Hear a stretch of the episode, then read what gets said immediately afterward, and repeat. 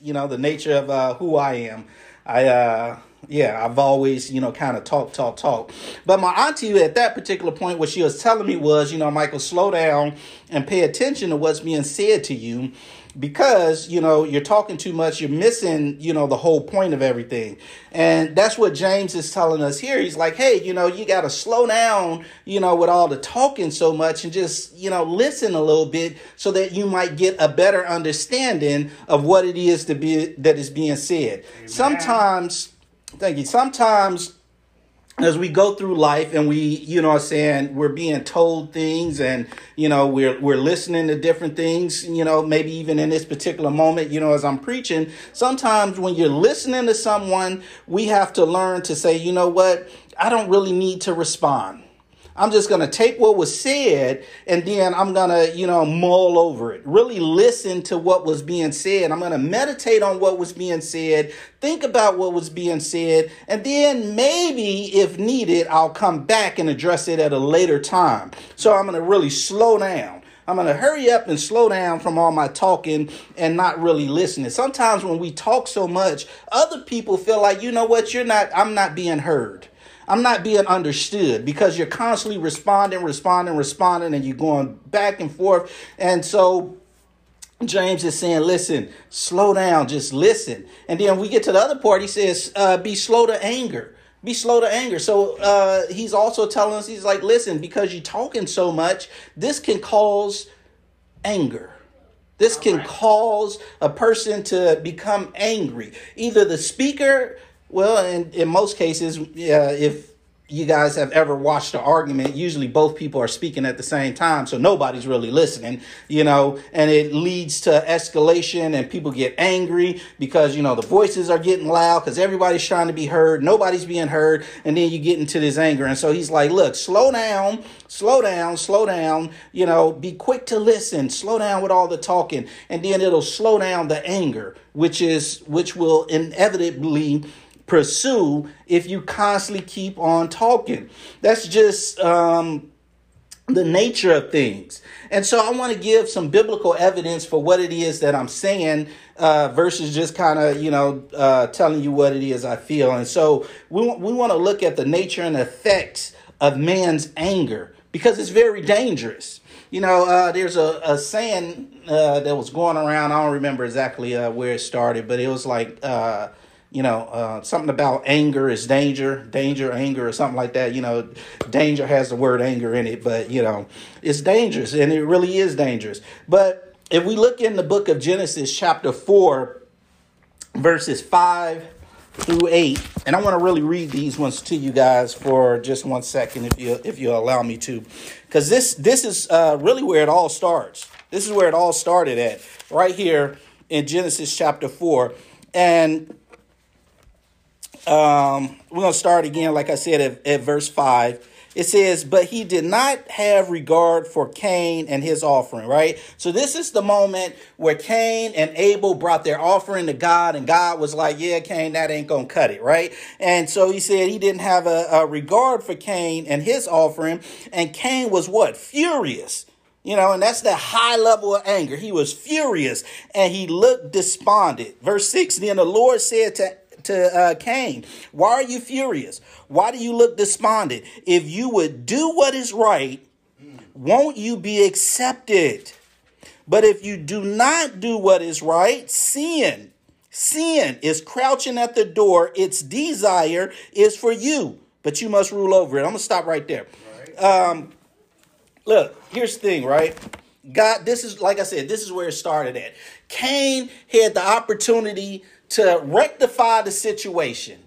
But instead, he instead of listening to what God was telling him, he decided, you know what? I'm I'm I'm I'm going to stay in my anger. I'm going to allow my anger to consume me and I'm going to do something that I ought not do. What did he do? He ended up killing his brother. He premeditated. He thought this out. It wasn't just like, ah, bam, I'm going to kill you. He told his brother, look at verse 8. Cain said to his brother Abel, let's go, let's go out to the field. And while they were in the field, Cain attacked his brother Abel and killed him. So he was premeditated. Come on, Abel, let's go hang out in the field. Knowing all along he was going to kill him. All because of the anger. He wasn't listening. to what God was telling him. And God was pretty t- was telling him plain and clear, look, look, look, slow down, slow down. You know, if you allow this anger to consume you, sin is waiting right there to take advantage of your anger. And right now today, it's still sin is always at the door, crouching, waiting to attack us in our anger of all of our emotions. And God wants us to have a full range of emotions. You know, anger is is just another emotion, but is one of the most dangerous ones because sin is particularly adapt from a long, long time ago. It is particularly adapt to taking advantage of our anger. Yeah. And it's always sitting there waiting for you to just hold on to that anger and sin's going to start creeping in and manipulating the situation. It'll begin to manipulate what actually happened in your brain, where you would think in your brain that something totally different actually happened than what actually did happen. All because you just holding on to that rage, that fury, that anger. And sin takes advantage of it. Makes you think like they they you know everybody was laughing at me. Nobody was laughing at you. They was laughing at you know what i'm saying just happened to be laughing when whatever happened happened to you. But the point is you know cain didn't slow down. He didn't you know i'm saying hurry up and slow down and listen to what god was saying and which was clearly said look just do what's right and that's all we got to do just do what's right i ain't gonna jump ahead too much in my uh, sermon but we got to just do what is right because when we don't, sin is right there waiting to take advantage of it. Right, right. right there. And then if we continue to look through our Bible, we'll see that, you know, Cain, like I said, Cain and Abel was just the beginning of it. It didn't stop with them. It's still, it, right now today, it hasn't stopped. But if we go through our Bible, we'll see that uh, uh, uh, Jacob had this problem with Esau. Esau was trying to murder him. You know, Jacob took his uh, birthright and uh, took his uh, uh, inher- uh, his blessing inheritance, and Esau was doing the same thing, was plotting murder on his brother. Like, yeah, as soon as pops die, I'm gonna kill you. I'm gonna kill you. And what happened? His mother said, "Look, you got to get up out of here." You know, because your brother is planning on killing you. Your dad's on his deathbed. He finna kill you. I'll call you when he calm down. Never calm down. You know, we read the story, never calmed down. So this is constantly happening. What happened? Joseph. We look at Joseph and all of his brothers. What? They just tried to kill him. Mm. Luckily, you know I'm saying, one of his brothers was like, yeah, let's just throw him in the hole. They was finna murder him. You know, but they end up throwing him in the hole. So this is a constant problem that man has had with our anger. Esau got, I mean, Cain got uh, got mad at Abel, killed him. Esau got mad at, at Jacob, wanted to kill him. Joseph's 11 brothers got mad at him, wanted to kill him. Anger, anger, anger. The common theme running through all of these is the anger that these men had towards their brothers. That the, the anger that people had toward one another has always been a problem. On and on since man's first murder, anger, perhaps more than any other emotion, has led us astray. It constantly leads us astray and leads us further and further away from God. And I'm, it's not to say that our other emotions can't do it as well, because it can. But anger is the easiest one to just kind of, you know, we get blinded by it. We get, you know, engulfed by it. And James here is saying, listen, just listen, just slow down and listen, because that anger is not good for you. Right, right.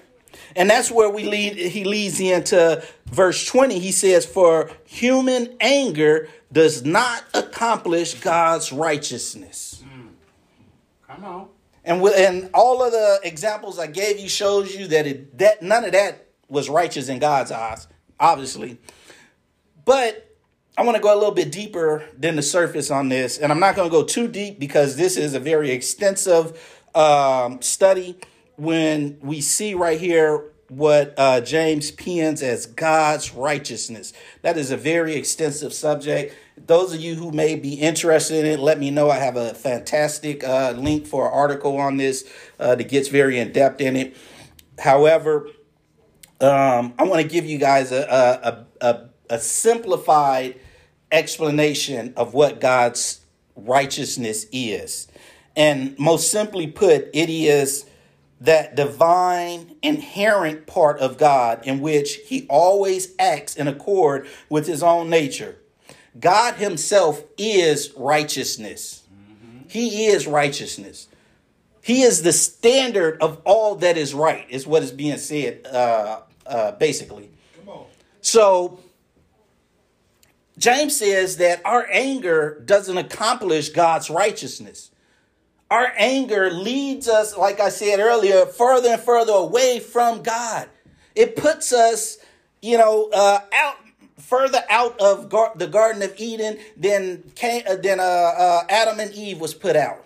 It continues to just drive us further and further out. Next thing you know, we find ourselves out on the rings of Saturn somewhere because we constantly holding on to this anger. Right. You know, and some people are holding on to anger from years and years and years ago. And like I said, that that that that that sin was manipulated in your brain. You don't even really know what you mad at a person about no more. You just know, you know what, I'm mad at them. Right. Amen. I'm I'm still mad at him. I'm I'm gonna still treat him like you know what I'm saying, like whoever could have been, you know what I'm saying, uh, the person closest to you in life, but you would allow your anger to separate you from that person, put them out of your life, and decide, you know what, I ain't got nothing else to do, deal with them. That is not righteousness in God's eyes. God says that we ought to forgive one another the same way that Christ, uh, that He forgives us because of what Christ has done. He says we got to forgive one another. But anger will cause us to hold on to some stuff. It will cause us to develop physical uh, ailments in our body because of a mental uh, uh, condition. Come on, come on. We'll, we'll start to get ulcers. You know, we start to get migraines and headaches. You know what I'm saying? It will manifest itself in the physical. But like I've always told you guys, you know, the spiritual was first. Everything we have in the physical manifests from the spiritual, and the spiritual anger that we hold on to will manifest itself in the physical and cause us to deal with some physical ailments. Mm. Come on, come on. And we still won't let go of the anger. Right. We still won't let go of the hatred. We still won't let go of the things that's separating us from our brothers and sisters. The Bible says that we say that we love God whom we've never seen, but we hate our brothers and sisters whom we see every day. Uh, we can't learn to say, you know what, I'm going to let this go and I'm going to love this person. On, Despite all that we do against God.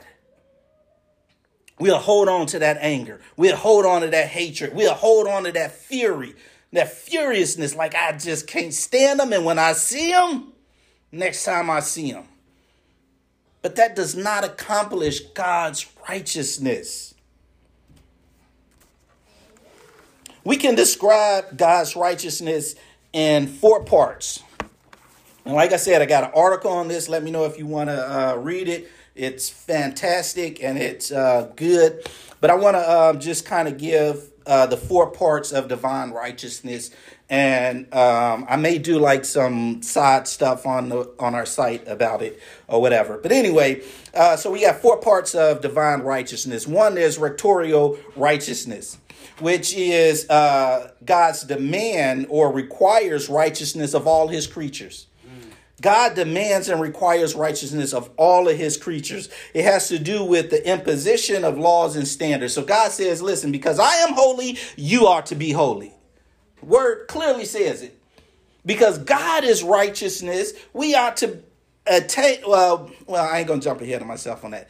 But it has to do with God requiring and demanding righteousness of us. I don't want to get too deep because, like I said, it's a deep subject. Then there's retributive righteousness. And this means that he inflicts punishment for all unrighteousness in his creatures. So, you know, those of us who fall short of God's righteousness, we know we are hellbound.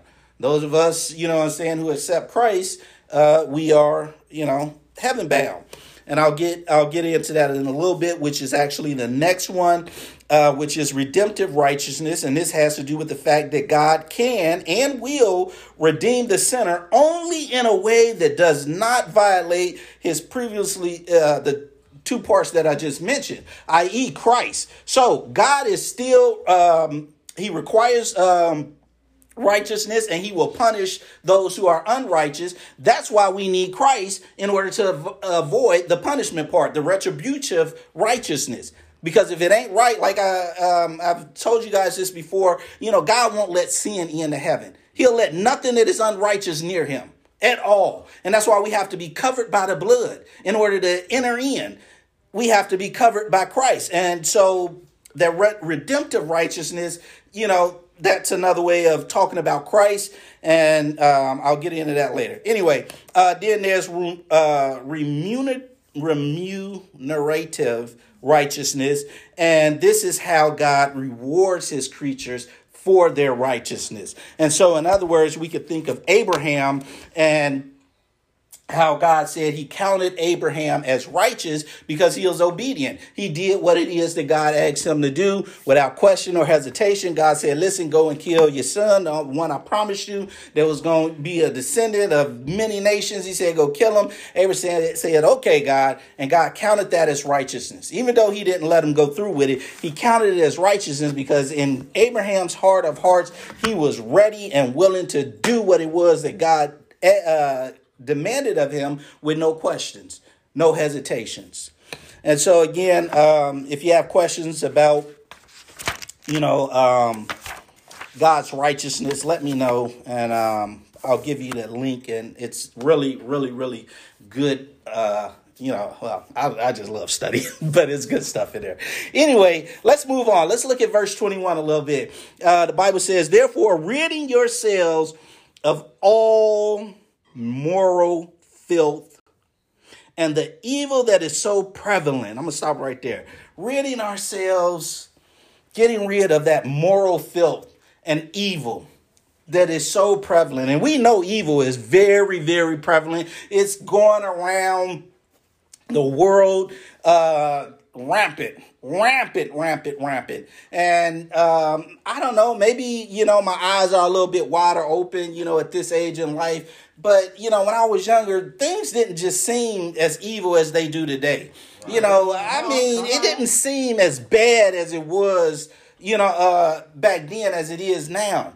Like, you know, I could go out, you know what I'm saying, and find myself like anywhere in the city pretty much you know, uh, long as I made it back before the street lights came on. And I was okay. you know, like you, you, went out and you did that. Nowadays, you know, you looking out the window every five seconds, like, where's my child at? You know what I'm saying? Are they okay? Evil is prevalent. But God, but James here, uh, God through James here is telling us that we first got to rid the evil and the moral filth within ourselves. Right. We got to get cleaned up. We are new creatures in Christ, is what the Bible tells us. We are new creatures in Christ.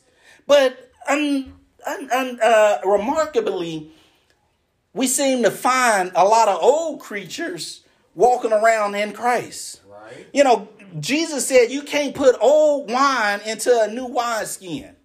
In other words, he was saying that old person ain't gonna fit into the new creature.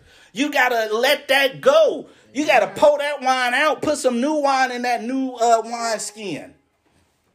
But like I said, we got a lot of Christians walking around trying to dump that that new wine into I mean that yeah, that new that old wine into that new wine skin. Let's look at Ephesians chapter 4 again. And I know we didn't look at this a couple of times uh, since we've been on um, on uh, uh, James chapter one, and you know, uh, God was I was I was talking with God about that. He was like, you know what, Michael, some things uh, just are worth repeating a few times. I was like, okay, God, I'm gonna let it go right there. But he was like, yeah, you know. But anyway, let's look at uh, Ephesians chapter four, and we're gonna look at twenty through to twenty nine. And look at here what Paul says. He says, What? Take off your former way of life the old self that is corrupted by deceitful desires. Let's stop right there. Is he not saying the same thing that James is saying? Amen. Come on. Like we new creatures. We got to let go of that old way of living. We got to be something different. We represent the kingdom. We represent an eternal king, the king of kings. How can we continue to act like our old selves? knowing who it is that we serve. Remember when we first started this out and we just started with the very first verse and we was talking about what it truly means to be a servant, to be a slave of Christ? How can we continue on? How can we continue on in that old way of living, in those old clothes, in those old ways of thinking, and being that old creature, being that old wine? He says we got to take it off. He says to be renewed, verse 23, to be renewed in the spirit of your minds and put on the new self, the one created according to God's likeness in righteousness. See that? And purity of the truth. Therefore, putting away lying, speak the truth, each one of you to his neighbors, because you were members, you are members of one another. Be angry and do not sin. That's what we was just talking about. God was telling this long time ago to Cain. That anger, that anger, let it go. Because it will cause sin. To, I smell anger. And he's waiting right there to crouch and jump on you. We got to let it go. Be angry, but don't sin. And what Paul right here, this anger that Paul is talking about, this is righteous anger. When we see injustices happening, when we see, you know, I'm saying, uh, uh, um, um, you know, I'm saying the way that immigrants are being uh, treated, when we see children being, you know, done wrong, when we see injustices happen, this is righteous anger that he's saying. He's saying, look, it's okay to be angry, to have some righteous anger about the right things, but even still, don't sin. All right, come on. Don't sin. Let it go. Let God. Let's go on. He says, Don't let the sun go down on your anger. Let it go. Let God. And don't give the devil an opportunity. He's waiting right there, crouching by the door, waiting to jump on you. Let the thief no longer steal. Instead, he is to do honest work with his own hands. We're going to stop right there. I want to uh, switch over to another, uh, uh, switch over to Colossians, another thing that uh, Paul wrote. And we're going to go to Colossians chapter 3 very quickly. And um, like I said, I'm, I'm try not to take up too much of y'all time because we started late. Uh, all right, Colossians chapter 3. Look at here. Let's start at verse uh, 6. Matter of fact, let's start at verse 5. Therefore, put to death what belongs to your earthly nature. Again, that old self you know, we were worldly, we were earthly, we were worldly. He said, put to death what belongs to your earthly nature sexual immorality, uh, impurity, lust, evil desire, and greed, which is idolatry. Look at this. Because of these, God's wrath. Now, this is a whole nother subject again. God's wrath, God's anger, which is righteous. We've seen it play out time and time and time against uh, in the Bible. You know, he will he will he will strike some people down. Think about Korah. You know, they tried to buck up against Moses. Moses like, okay, you think God called you? Okay, you go ahead. You you take your incense right over there. Yeah, step back a little bit. Give me ten feet. And what do what God do? Open the ground up and suck them in. Yeah. God's righteousness, God's wrath. Be weary of it. That's all I'm gonna say. Be weary of it. Anyway, uh, let me get back into six. Because of these, God's wrath is coming upon the disobedient. And you once walked in these things. Again, that former self, when you were living in them. But now, look, here Paul lays out perfectly what James is talking about when he says uh, moral filth and evil which is rampant, which is still rampant. And I gotta, we can go into Second Timothy and we can look at it again. But anyway, we're gonna look at it right here. He says, "Now put away all of the following: anger, first thing, wrath, malice, slander, and filthy language from your mouth. Don't lie to one another, since you have put off the old self with its practices and have put on a new self. You are being renewed in knowledge according to the uh, image of your creator. Listen, once you hear these words, once you read these words, it ain't no going back. You can't sit there and tell God, like, oh, I ain't know, well, you know, I thought it was okay. You know, I, I could hold on to a little bit of anger. You know, I, I, I was going to let it go, you know, in a couple of days. I just felt like, you know, I wanted to be angry for a little while. But the Bible is saying, let it go. Right, come on. Let it go. Why? Because you are being renewed. Your mind's being transformed in the knowledge of Christ according to, to who he is, the way he behaves. That's why it's so important to read this word because I'm going to tell you right now. Uh, Paul uh, James says here, he says at the end of verse 22, he said, the implanted word. Let me go back there. The implanted word. He's talking about, of course, the gospel of Christ, right? But that implanted word, it's in us. It's supposed to be in us. He says, is able. He didn't say it is, is going to, and it will. He says is able. That means that it's a possibility. Mm-hmm. It's a probability. It's not a guarantee. Why is it not a guarantee? Because, like any good relationship, it must be reciprocal. Come on, come on. You can't be in a one sided relationship with Christ. You can't be in a one sided relationship with God. It got to be reciprocal. You got to sit there and you got to understand that, look, God, the Bible says, listen, draw near to God and he'll draw near to you. It's reciprocal. You're both moving at the same time. God is doing his part and he's faithful to do his part. He's definitely going to do it. But we have to understand that we have things that we must do as well. Amen. Amen. We have to take serious the fact that we're new creatures. We have to take serious the fact that, you know what? God wants me to be more than that earthly person that I used to be. He wants me to to to to to have you know what I'm saying a love for the creatures that he created the way that he has a love for them. He wants me to care about everybody and everything despite what they've done to us because guess what? Despite all that we do against God, he still loves us. The Bible says he loved us first. While we are yet sinners, he sent Christ to die for us. Yes, come on, come on. How can we sit here and continue to say, you know what, uh, God, I want this, I want that, I want this, and I want that, and then you know we turn around and we want to, you know, do everything that we ought not be doing, say everything that we ought not be saying. God is like, no, come on. I'm going to be faithful, and God is definitely faithful. He won't leave us or forsake us no matter what we do. Right, right. He's always there. But we have to. We have, we must. We must make a genuine, genuine, heartfelt effort to change from that old self, to let go of those old things that we sit there and we lie about and say, well, you know, that's just me. Well, no, that's the old you. Hmm. That's not the new you.